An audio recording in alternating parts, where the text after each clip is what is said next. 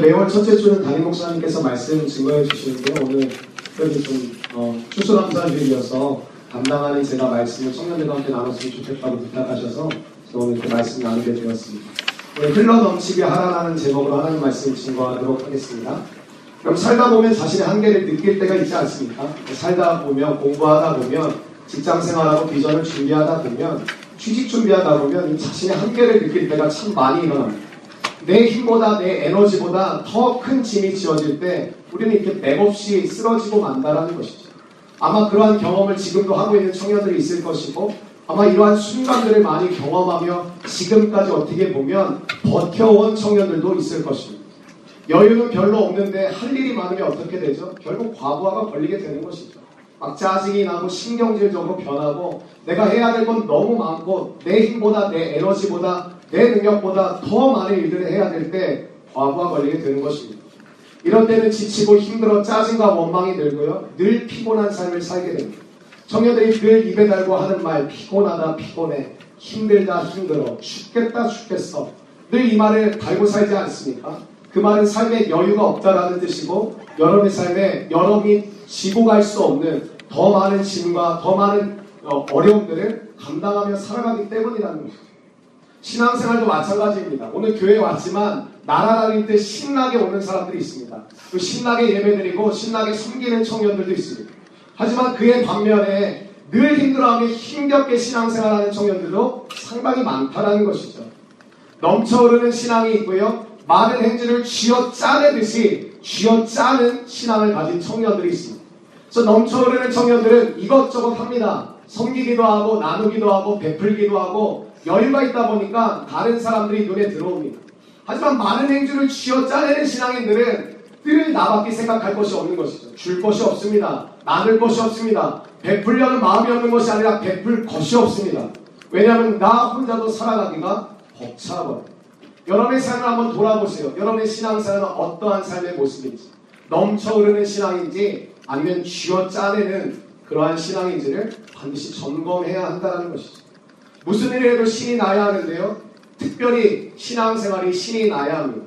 신나는 신앙생활 하려면 다른 거다 필요 없습니다. 세상의 어떤 것과도 비교할 수 없는 즐거움을 신앙 세계 안에서 영적인 세계 안에서 경험하는 은혜를 누려야만 한다는 것이죠. 왜 신앙생활은 신나지 않을까? 왜 영적인 것은 신나지 않을까? 왜 교회 간다고 하면 늘 뾰루뚱해 있고 성질나 있고 짜증내하며 가는 것일까? 영적인 세계 안에서 누려본 즐거움과 기쁨이 없기 때문에 신앙 세계 안에서 누리는 세상에서 줄 수 없는 행복과 마음을 경험해 본 적이 없기 때문인 것입니다. 여러분 왜 수련회 가을 수련회를 하는 것인가? 저도 청년 사역을 7년째 하고 있지만 가을에 수련회 가본 적이 없습니다. 늘 시험 때를 피해서 갔지 중간고사 겹쳐서 가본 적이 없습니다. 근데 우리 임원들이 가을 여름에 수련회 못 갔으니까 가을에 수련회 가자입니다. 그 시험 때라고 얘기했더니 괜찮답니다. 자기네들은 갈 거니까 괜찮답니다. 그래서 그럼 한번 해보자 하고 했는데 지난주까지 72명의 청년들이 신청을 했어요. 근데 좀 만족스럽지 않습니다. 저희가 봄수련회 때 100명 넘게 갔거든요. 그런데 마음을 결단하십시오. 쥐어짜내는 신앙으로 언제까지 사시겠습니까? 늘 남들은 내 눈에 들어오지 않고 나 혼자 살아가기도 벅찬 인생을 언제까지 여러분 살아가시겠습니까? 왜 우리의 신앙은 여유가 없는 것인가? 왜 우리의 비전은 여유가 없고 우리의 직장 생활, 학교 생활은 여유가 없이 늘 힘들고 늘 죽겠고 늘 어려운 가운데만 살아갈 수밖에 없는 것입니다. 넘쳐흐르지 않기 때문입니다. 사랑하는 여러분의 인생 가운데 이번 수련의 기간을 통해서 넘쳐흐르는 믿음의 사람들 되기를 변화되기를 간절히 축복합니다. 요한복음 10장 10절에 이렇게 이야기하고 있습니다. 내가 온 것은 양으로 생명을 얻게 하고 더 풍성히 얻게 하려는 것이다. 아멘. 예수님이 오신 이유는 양에게 생명을 주시기 위해 오셨답니다. 예수님이 오신 이유는 다른 거 없습니다. 생명 주시기 위해 오셨습니다. 근데 그 생명은 그냥 생명이 아니라 하나님 안에 있는 생명을 이야기하는 것입니다. 그냥 생명이 아니에요. 하나님 안에서 누리고 하나님 안에서 얻을 수 있는 생명을 주님께서 우리에게 주시기 위해 오셨다라는 것이죠. 하나님 안에 있는 생명은요 두 가지 특징이 있는데요. 그것을 막아낼 힘이 없습니다. 그러니까 세상에 그 어느 것에도 짓눌려 살지 않는다라는 거죠.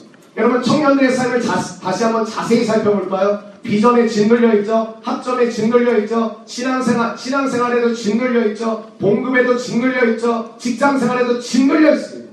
하나님이 주시는 생명, 하나님 안에서 얻을 수 있는 생명은 그 어떤 세상의 것에도 짓눌리지 않을 수 있는 생명의 능력을 가지고 있다는 것이죠.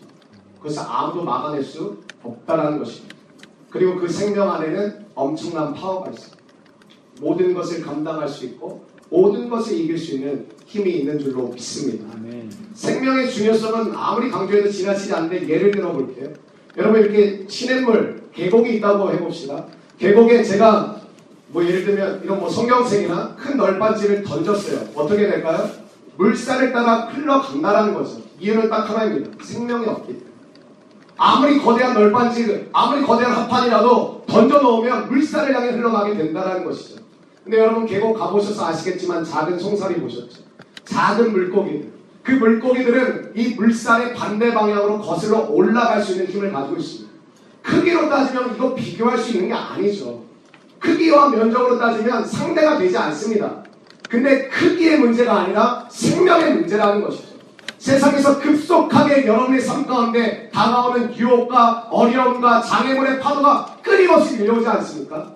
우리 함께 샌드한테 본 것처럼 이 파도가 끊임없이 우리 가운데 밀려옵니다. 그러면 우리는 어떻게 살아가느냐? 그냥 파도에 휩쓸려 살아간다는 것이죠. 이유는 무엇이냐? 하나님의 생명이 없기 때문에. 작은 송사리도 생명이 있으면 물살을 거슬러 올라갈 수 있는 것입니다. 그렇다면 우리 안에 하나님이 주신 생명의 역사와 능력과 힘이 있다면 거슬러 올라갈 수 있는 것이죠. 저는 오늘 추수감사절을 맞이해서 사람 여러분의 삶 가운데 넘쳐 흐르는 은혜가 임하기를 축복합니다. 그 은혜는 생명의 은혜인 줄로 믿습니다. 여러분 안에 생명이 있게 될 때 여러분의 스펙이 어떤지 큰지 작은지 사양 상관없다는 것이죠. 생명의 능력이 있으면 거슬러 올라갈 수 있는 힘이 우리 가운데 임하는 줄로 믿습니다. 여러분 한번 잡초를 또 생각해 볼까요? 잡초는 여러분 그 자체로 보면 연약한 풀이죠. 그 형제들 군대 갔다 오신 분들 잡초 아주 뭐 원망의 대상입니다. 잡초 뽑느냐고 여름을 다 보냅니다. 겨울엔 눈 치우느냐고 아주 세월을 다 보냅니다. 밖에서 눈 온다고 좋다고 막 이야기하면 막 진짜 나가고 싶습니다. 타령하고 싶습니다. 제가 이 GOP에 있었는데요. 8시간 동안 눈이 와서 8시간 동안 눈을 쓸었는데요. 그리고 이제 눈이 멈췄어요. 아, 이제 끝났다, 돌아간다 하는데 갑자기 1시간 정도 쉬고 있는데 또 눈이 내요. 군인들에게 눈은 하늘에서 내리는 쓰레기거든요. 치울 것밖에 없어요. 낙엽도 좋지 않습니다. 낙엽도 쓸어야 되고요. 군인들은 그렇게 뭐 이렇게 쓸고 뽑는 걸 좋아합니다. 그럼 잡초 제가 수도 없이 많이 뽑았거든요. 잡초 한 100평은 100평 이상 뽑아본 것 같아요. 잡초를 뽑는데 뽑을 때 연약한 뿐입니다. 아주 연약하다는. 제 힘으로 그냥 뽑힌다는 거예요. 근데 여러분 겨울이 지나고 봄이 되면 그 언 땅에 이 잡초가 올라오는 것을 한번 생각해 보세요. 생명의 힘은요. 잡초 그 자체를 보면 아주 연약한 뿌이지만 언 땅을 뚫고 올라오는 그 힘과 능력은 생명의 힘이라는 것이죠. 사랑하는 여러분 안에 하나님은 생명을 주시기를 원하십니다. 그냥 휩쓸려가고 그냥 뿌리 뽑혀져 가는 인생이 아니라 그것을 거슬러 올라갈 수 있는 인생. 거기서 지탱하고 뚫고 나오는 인생을 여러분의 삶을 통해 원하신다는 것이죠. 사랑하는 여러분, 여러분 안에 하나님의 생명이 임하기를 축복합니다. 그 생명의 은혜가 여러분의 삶에 넘쳐 흐르게 되기를 정말로 원해요. 생명을 얻게 하고 더 풍성히 얻게 한다는 것은요. 구원의 현재성을 이야기합니다. 한번 따라해 보시죠. 구원의 현재성. 구원을 생각하면 우리는 두 시제로 생각하는데요. 첫 번째는 과거형입니다. 나 구원 받았어. 나도 이제 천국 가. 나도 이제 하나님 믿어. 나도 이제 그래서 나도 이제 죽으면 생명을 다하면 천국에 갈 거야. 구원을 생각하면 우리는 늘 과거적으로 생각해요. 나도 구원받은 백성이야. 그리고 두 번째는 미래적으로 생각합니다. 아직은 모르겠지만 나중에 예수님이 오시거나 내가 죽으면 나도 천국에 갈 거야. 그것을 구원이라고 생각하는 사람들이 상당히 많습니다. 하지만 우리가 놓치고 있는 것은 무엇이냐? 구원은 현재성이라는 것이죠. 구원은 오늘 이 시간에도 능력을 발휘하는 역사하고 힘인 것입니다. 근데 많은 사람들이 구원은 과거에, 구원은 미래예요. 그리고 과거에 나는 구원을 받았다고 괜찮다고 이야기해요. 그리고 구원은 앞으로 다가올 일이기 때문에 아직 나와는 거리가 멀었어요. 왜? 우리 20대, 30대니까. 적어도 내가 70, 80까지는 살지 않을까? 모두가 그런 마음을 가지고 있거든요. 그러니까 구원은 늘 과거에 일어났던 일이고 앞으로 먼 미래에 일어날 일, 일일 것만 생각하는 것이죠. 그러다 보니까 여러분의 삶에 지금 함께 하시는 아까 본 것처럼 임마누엘 지금도 우리와 함께 하신 하나님의 역사와 능력을 좀처럼 경험하기가 어려워요.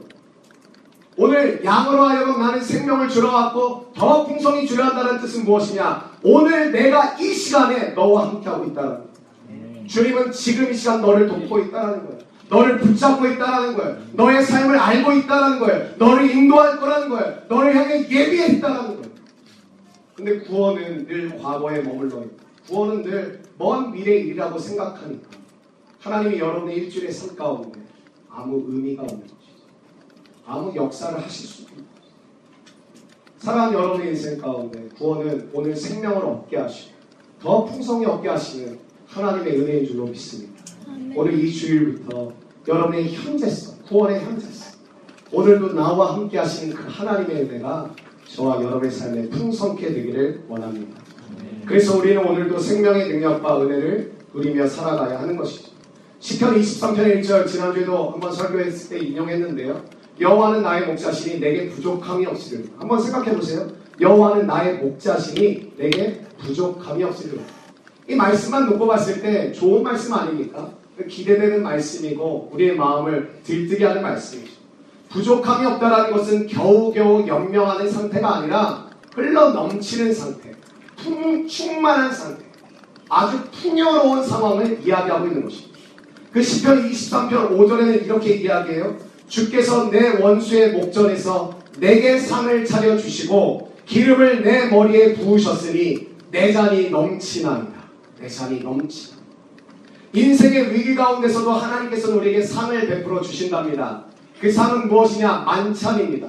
무슨 이야기냐? 잔치상을 베풀어 주신다는 것입니다. 하나님 우리의 인생의 좋은 날에만 상을 베풀어 주시는 분이 아니라 인생의 위기 가운데서도 잔치상, 만찬을 준비해 주신 분이라는 것이죠. 그래서 C.S. 루이스라는 분이 이렇게 얘기했어요. 고난은 하나님의 확성기. 고난은 하나님의 확성기. 평상시 구원의 현재성을 가지고 살아가지 않는 그리스도인들에게 고난이 닥치면 하나님이 얼마나 나와 함께하고 계셨는지를 느끼도록 만든다는 거죠. 그래서 구원은 하나님의 확성기. 우리 하나님은 원수의 목적, 목전에서도 풍성하게 베푸시는 하나님이십니다. 그 마지막에 이렇게 이야기해요. 내 잔이 넘치는. 제 친구 전도사가 그래서 수련의 주제를 이렇게 잡았더라고요. 내 잔이 넘치는 줄. 그게 수련의 주제였어요. 뭐 그런 주제를 잡았나 했더니 제가 이 말씀을 준비하면서 굉장히 은혜로운 것입니다. 하나님은 내 인생의 위기 가운데서도 잔치상을 준비해 주시고 베풀어 주시며 풍요롭게 내 인생을 디자인해 가시는 분이시라는 것을 말씀하고 있다는 것입니다. 여러분 졸졸졸 흐르는 정도가 아닙니다. 흠뻑 적시는 것입니다. 넘치도록 채워지는 은혜인 줄로 믿습니다. 오병이어 사건 생각해 보세요. 어린 소년이 드렸던 이 보리떡 다섯 개, 물고기 두 마리 모든 사람이 먹었을 때 신학자들의 의견, 의견에 의하면 한 15,000명, 2만 명 정도가 모이지 않았을까 그렇게 생각을 하는데요. 2만 명의 사람들이 다 배불리 먹고도 12바구니가 남았습니다. 하나님은 늘 인색하게 딱 맞추어 주시는 분이 아니십니다. 하나님은 늘 우리 인생을 넘치도록 채워 주신다라는 것이죠. 그래서 누가복음 6장 말씀에도 보면 주라 그리하면 내가 흔들어 넘치게 할 것이라고 말씀하고 계십니다. 사랑하는 여러분의 인생 가운데 넘치는 은혜가 임하기를 원합니다. 근데 우리에게 과제가 이제 하나 있어요. 그럼 무엇이냐? 하나님의 은혜가 넘친다, 풍요롭다, 나를 향해서 인색하지 않으시다. 이제 이해하시겠죠? 그렇다면 그것이 아무리 그렇게 이야기해도 나와 관련이 없으면 아무 의미가 없는 것이죠. 하나님은 넘치게 하시는 분, 풍요롭게 하시는 분이라고 말씀하셔도 내가 풍성하게 누리지 못한다면 아무 의미가 없는 거죠. 우리는 쥐어짜며 살아야 할 사람이 아니라는 것이죠. 할 수 없이 예수님을 믿고 억지로 주님을 섬겨야 하는 딱한 처지에 있는 사람이 아닙니다. 12월 달에 되면 저희들 임원들, 엘더들, 리더들 새롭게 저희가 개편하지 않습니까? 그래서 저희 올해는 우리 나래 자매가 1년 동안 회장으로 섬기는데 보통 교회 청년부에서 누가 딱 회장이 된다. 그럼 가서 모든 청년들이 보면서 웃습니다. 아이고 고생하겠네. 아이고 힘들겠네. 무슨 말이냐? 아이고 딱하다 딱해. 어쩌다 회장 돼가지고 고생해야 돼. 그럼 그말 하는 것을 잘 생각해 보세요. 여러분 하나님을 사랑하시죠. 하나님을 믿으시죠. 주를 위해 산다라고 우리는 믿고 있죠. 근데 주를 위해 쓰임 받은 자녀들에게 우리가 늘 하는 말은 아이고 불쌍하다. 아이고 또 해야 되냐? 아 또 섬겨야 돼? 힘들겠다. 아 수련회 간 미래 또 고생해야겠네. 찬양팀 또 늦게까지 연습해야겠네. 어제도 10시까지 연습하고 오늘도 밤 10시까지 연습하고. 우리 스스로가 신앙을 갖고 있는 우리의 모습을 굉장히 딱하게 생각합니다. 억울하게 생각합니다. 그래서 교회 안에는 굉장히 억울해하는 사람들이 많습니다. 희생자 증후군에 걸린 사람들이 많습니다. 나만 억울해, 나만 고생. 다른 애들은 안 하는데 나만 수고해. 나만 이거 해, 나만 전사한테 뽑혀서 나만 이런 거 해야 돼. 교회 안에는 희생자들이 굉장히 많아요. 왜? 흘러 넘치는 신앙으로 감당하는 것이 아니라 쥐어 짜내듯이 하다 보니까 힘든 것이죠. 재미도 없는 것이죠. 슬픈 것이죠. 우리에게 필요한 게 그래서 오늘 저는 딱 한 가지 여러분에게 드리고 싶습니다. 한번 따라해 보세요. 내어 맡김. 내어 맡김. 내어 맡기는 만큼 풍성하게 되는 거죠. 내어 맡김. 내어 맡김이 곧 하나님의 넘치는 은혜가 내게 흘러 들어오는 수로 역할, 통로 역할을 한다는 것이죠. 저 목회하고 있지 않습니까? 여기 사업하는 우리 청년들도 있고요. 직장 생활하는 청년들도 있습니다. 근데 다 똑같습니다. 무슨 말이냐? 하나님께서 은혜를 주시면 좋은 아이디어가 마구마구 생겼어요. 설교를 준비할 때도요. 제가 넘쳐 흐르는 믿음과 신앙을 갖고 있으면요. 이 타자 속도가 따라오지 못해요. 너무 많이 주셔서 뭘 전해야 될지 고민할 필요가 없습니다. 그러니까 주님 안에 말씀을 묵상하고 고민하다 보면 어느 날은 컴퓨터에 앉아서 타자를 딱 치기 시작하면 넘쳐 흐르는 생각 가운데 오히려 잘라내야 됩니다. 버려야 됩니다. 오히려 이 문맥이 안 맞아서 버려야 된다는. 직장 생활도 마찬가지고요. 사업도 마찬가지입니다. 자기의 생각으로 쥐어 짜내듯이 하다 보니까 늘 바닥을 박박 기는 거죠. 하나님은 우리의 인생을 넘쳐 흐르게 하십니다. 공부하시는 분들 기도하고 공부하십시오. 음악 하시는 분들 기도하고 음악을 준비하십시오. 미술 하시는 분들, 연기하시는 분들 무릎을 꿇고 여러분의 비전을 준비하십시오. 하나님은 여러분의 인생을 흔들어 넘치도록 채워주시는 분이신 줄로 믿습니다. 늘 여러분 내 머리를 비틀어 짜낸 지혜로는 아무것도 할 수가 없습니다. 자기의 힘으로 하는 사람들은 늘 특징이 있어요. 인상을 쓰고 있고요. 버거워합니다. 늘 짜증이 나 있고 신경질 적이고 힘겨워합니다. 내 힘으로는 바닥을 긁을 수밖에 없다라는 것이죠. 인간관계도 마찬가지 아닙니까? 여러분 인간관계를 힘들어하는 청년들이 상당히 많더라고요. 직장 생활에서도 일이 힘든 게 아니라 인간관계가 힘들고 학교 생활도 인간관계가 힘들고 심지어 교회 생활도 인간관계 때문에 공동체를 나가려는 사람들도 있습니다. 그럼 인간관계가 왜 이렇게 문제가 되는 걸까? 왜 이렇게 자꾸만 우리는 부딪히며 살아가는 걸까? 내 안에 풍성함이 없기 때문입니다. 하나님께서 주시는, 주시는 평강과 기쁨을 충분히 만나, 맛보지 못하면 우리는 늘 불편합니다. 여유가 없거든. 다른 사람을 돌아볼 마음이 없고 늘 짜증이 나서 내게 있는 것으로 주려고 하기보다는 내가 의지하는 사람으로 하여금 무엇인가를 얻으려 하다 보니까 얻으려고 하는 마음이 크면 클수록 실망을 얻고 얻으려는 마음이 크면 클수록 관계가 깨져버립니다. 그러니까 내가 무엇을 주어야지라는 마음보다 내가 의지하는 저 사람을 통해서 무엇인가를 받아내고 싶다. 사랑을 받고 싶다. 기쁨을 받고 싶다. 평강을 받고 싶다라는 그러니까 그런 마음이 높아지면 높아질수록 관계는 됩니다. 그만큼 실망이 오게 되고 불평이 일어나게 된다는 것이죠. 저 사람은 왜 이렇게 나를 사랑해 주지 않을까? 저 사람은 왜 이렇게 내 마음을 몰라주는 것일까? 그러다 보면 자꾸 짜증내게 되고 불평하다 보면 관계가 어그러지기 시작하는 것입니다. 그리스도는 사람에게 의존해서 살아가는 사람이 아니라 내게 넘치는 풍성함을 흘려 보내는 사람인 줄로 믿습니다.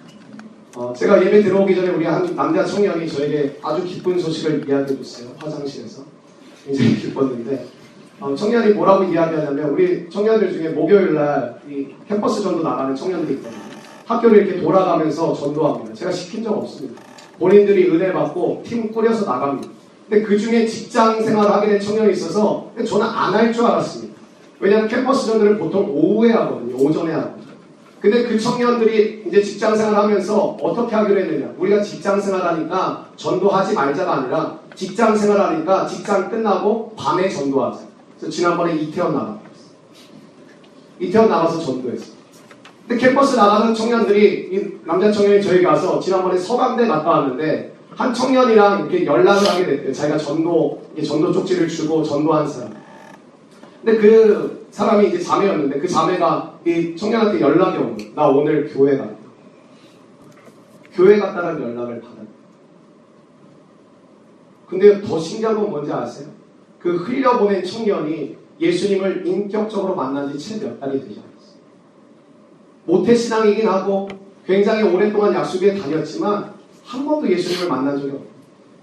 예배 때 늘 그냥 이러고 있고 찬양도 안 하고 기도도 안 했던 청년이 몇 개월 전에 수련회 가고 농촌 선교 가면서 이큰 은혜를 받아서 하나님을 만나게 됐어요. 그리고 몇 개월 지나지 않았는데 전도하지 않을래 그랬더니 전도하겠다. 그래서 오늘도 친구를 데려온 걸로 제가 알고 그런 삶을 살아가고 너무 감사했어요. 여러분 우리는 사람에게 의존해서 무엇인가를 얻어내려는 사람이 아니에요. 우리의 존재는 풍성함으로 인해서 누군가에게 흘려보내는 존재라는 것이죠. 사람 여러분의 인생 가운데 자꾸 사람 믿고 상처받지 마시고 하나님의 은혜를 풍성하게 누림으로 많은 사람들을 살리고 회복시키고 주께로 돌이키게 하는 믿음의 삶을 살게 되기를 축복합니다.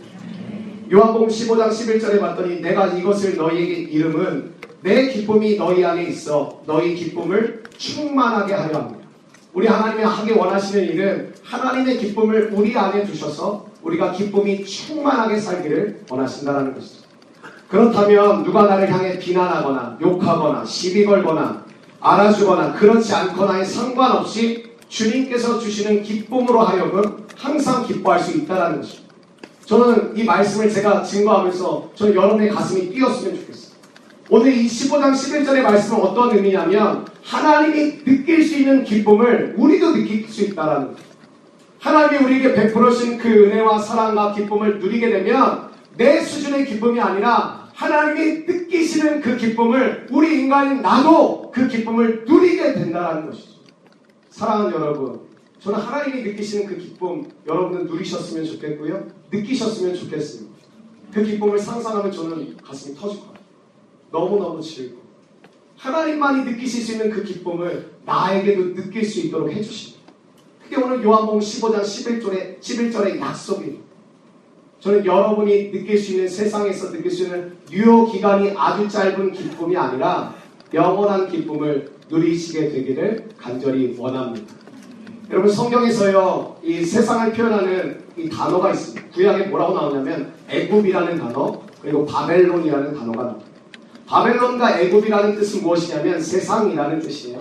그래서 우리가 세상에서 어렵다라는 것은 성경에 보면 애굽 이야기가 나오고 바벨론 이야기가 나옵니다. 그럼 창세기 13장에 보면 아브라함과 조카 롯이 결별하게 되죠. 왜 결별하냐면 가진 것이 너무 많아서 그 땅이 그들을 수용하기가 너무 어렵게 됐어요. 그래서 조카 롯에게 삼촌이 먼저 땅을 결정하라고 합니다. 그러니까 조카 롯이 아주 정신없이 뭐 위아래도 없이 그냥 막 둘러보다가 물이 많은 곳을 선택해야 됐거든요. 가축을 길러야 됩니다. 물이 많은 땅을 봤는데 그곳이 소돔이었고 고모라였고요. 소돔은 죄인들로 유명한 도시였어요. 근데 그거와 관계없이 먹고 사는데 아주 편한 것으로 그 땅을 결정합니다. 근데 창세기 13장에 뭐라고 얘기하냐면 롯이 결정한 그 땅을 설명하는데 애국과 같았더라. 애국과 같다라는 뜻은 그 당시 최고의 강대국이었거든요. 가장 먹고 살기 편하고 가장 먹기 살기에 적합한 도시였다라는 것이죠. 우리가 살고 있는 서울과 같습니다. 여러분 왜 우리가 세상에서 빠져나오지 못하는지 아세요? 세상도 기쁨을 줍니다. 세상도 행복을 줍니다. 근데 특징이 있어요. 세상에서 누리는 기쁨과 행복은 만족함을 주지 못하고요. 두 번째는요, 유효 기간이 짧습니다. 아마 여기 있는 청년들 중에 여러분이 대부분 가지고 없는 것 중에 제게 있는 것이 있다면 자동차일 것입니다. 제가 자동차를 사게 됐을 때 아주 기뻤어요. 근데 그 기쁨이 한 3주 가더라고요. 얼마 전에 생일이 있어서 우리 청년들이 제게 선물해 주었습니다. 그 기쁨 일주일 정도 가는 것 같습니다. 사랑하는 여러분, 왜 세상은 매력적인지 아세요? 기쁨을 줘요. 즐거움을 준다니까요. 행복감을 줍니다. 근데 한번 생각해 보세요. 그 유효 기간은 짧습니다. 근데 왜 우리가 이것을 알매도 불구하고 왜 세상에서 나오지 못하는지 아세요? 내가 조금만 노력하면 저기까지만 손을 뻗쳐서 닿으면 행복을 얻을 수 있을 것 같거든요. 내가 저기까지만 노력해서 어떻게든 가면 내가 누리고자 하는 기쁨을 얻을 수 있을 거라고 생각하거든요. 근데 여러분 경험해 보신 분들 있으시겠지만 정말로 노력하고 애를 써서 손을 뻗쳐서 정말로 애써서 그것을 잡으려는 찰나에 그 목표 지점은 됩니다. 또 잡으려고 하면 또 멀어지고 연봉이 5천만 원이만 되면 좋겠다. 제가 만나본 중에 사업하는 분 말고 최고로 연봉이 많았던 집사님이 연봉이 2억이었어요. 그분과 대화하다가 진짜 잡니다. 자기 불행한 사람이. 어, 왜 불행하시냐고. 그럼 나랑 월급 바꾸자. 사업하는 자기 친구 이야기를 하시면서 자기는 너무 돈을 적게 벌고 불행한. 내가 사업을 하- 했어야 되는데 이 직장에 묶여가지고 나는 불행한 사람. 그렇게. 정말 청년이었으면 진짜 가만두지 않았어요. 절제할 차. 여러분 사람은 5천만 원 되면 만족할 것 같죠? 아니요. 1억이 돼야 되고 1억 되면 만족할 것 같으면 2억이 돼야 되고 2억 되면 만족할 것 같으면 3억, 5억, 10억 넘어가는 거예요. 세상의 것은 거기까지만 하고 잡을 것 같죠. 그래서 많은 청년들이 저에게 뭐라고 얘기했냐 하세요? 전사님 시험만 끝나면 제가 열심히 해요. 제가 뭐만 하면요 열심히 해요. 뭐만 마치면 제가 열심히. 아니요. 한 명도 그렇게 하는 청년을 본 적이 없어요. 그걸 이루었든 이루지 못하든 또 다른 목표가 생기거든요. 왜? 잡지 못했거든요. 잡으려는 찰나의 그 목표는 또 멀어져요. 잡으려는 찰나의 또 목표는 또 멀어져요. 거기에 중독되기 시작합니다.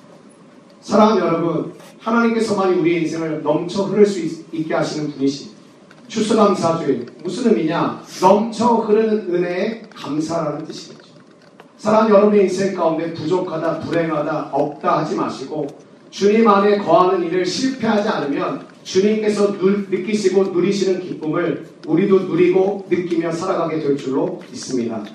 하나님은 풍성하신 분이십니다. 야고보서 1장 5절에 보니까 너희 중에 누구든지 지혜가 부족하거든 모든 사람에게 후히 주시고 꾸짖지 아니하시는 하나님께 구하라 그리하면 주시니 하나님은 부족한 사람에게 주신대요. 여러분이 하나님의 것을 얻으시려면 첫 번째 나는 부족하다고 시인하셔야 돼요.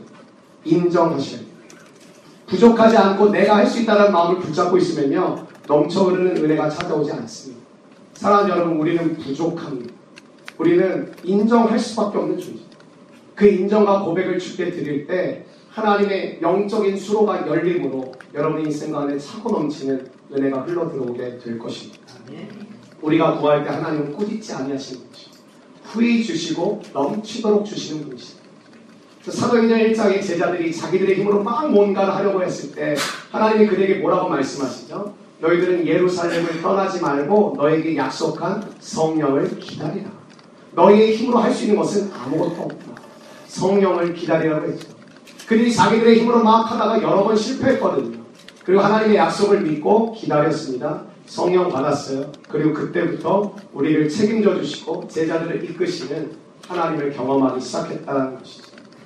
여러분 하나님께서 우리에게 넘치도록 베푸시는 이유는 딱 하나입니다. 섬기기 위해서. 제가 오늘 여러분에게 설교를 세 가지 흐름으로 얘기하고 있어요. 하나님은 넘치도록 채워주시는 분이다. 그러면 넘치도록 체험받기 위해서 뭐가 필요하다? 내어 맡김이 필요하다.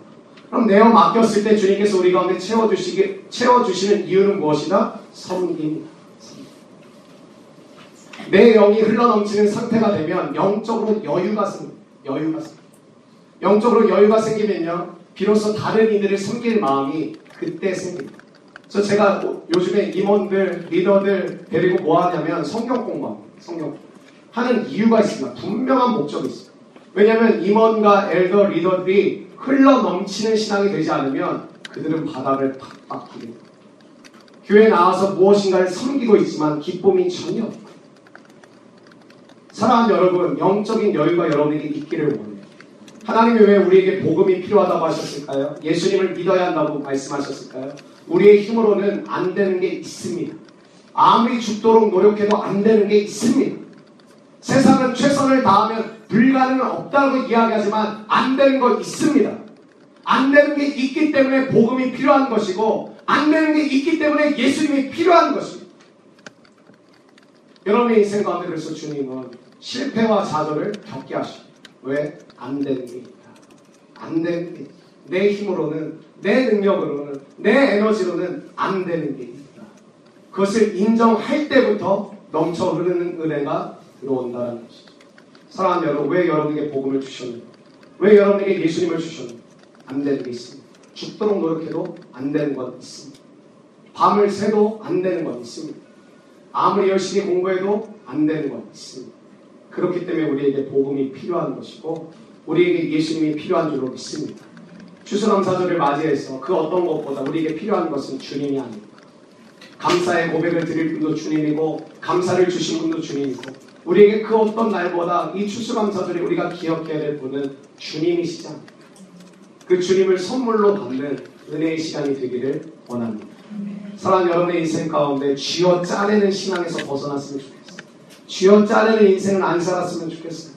여러분의 인생이 넘쳐 흘러서 여러분 누군가에게 맨날 의존하고 의지하려고 하지 말고 여러분에게 찾아오는 사람들에게 베풀어주고 나눠주고 영적인 여유가 있어서 많은 사람들을 품을 수 있는 믿음의 넓은 그릇, 믿음의 좋은 사람들 되기를 간절히 축복합니다.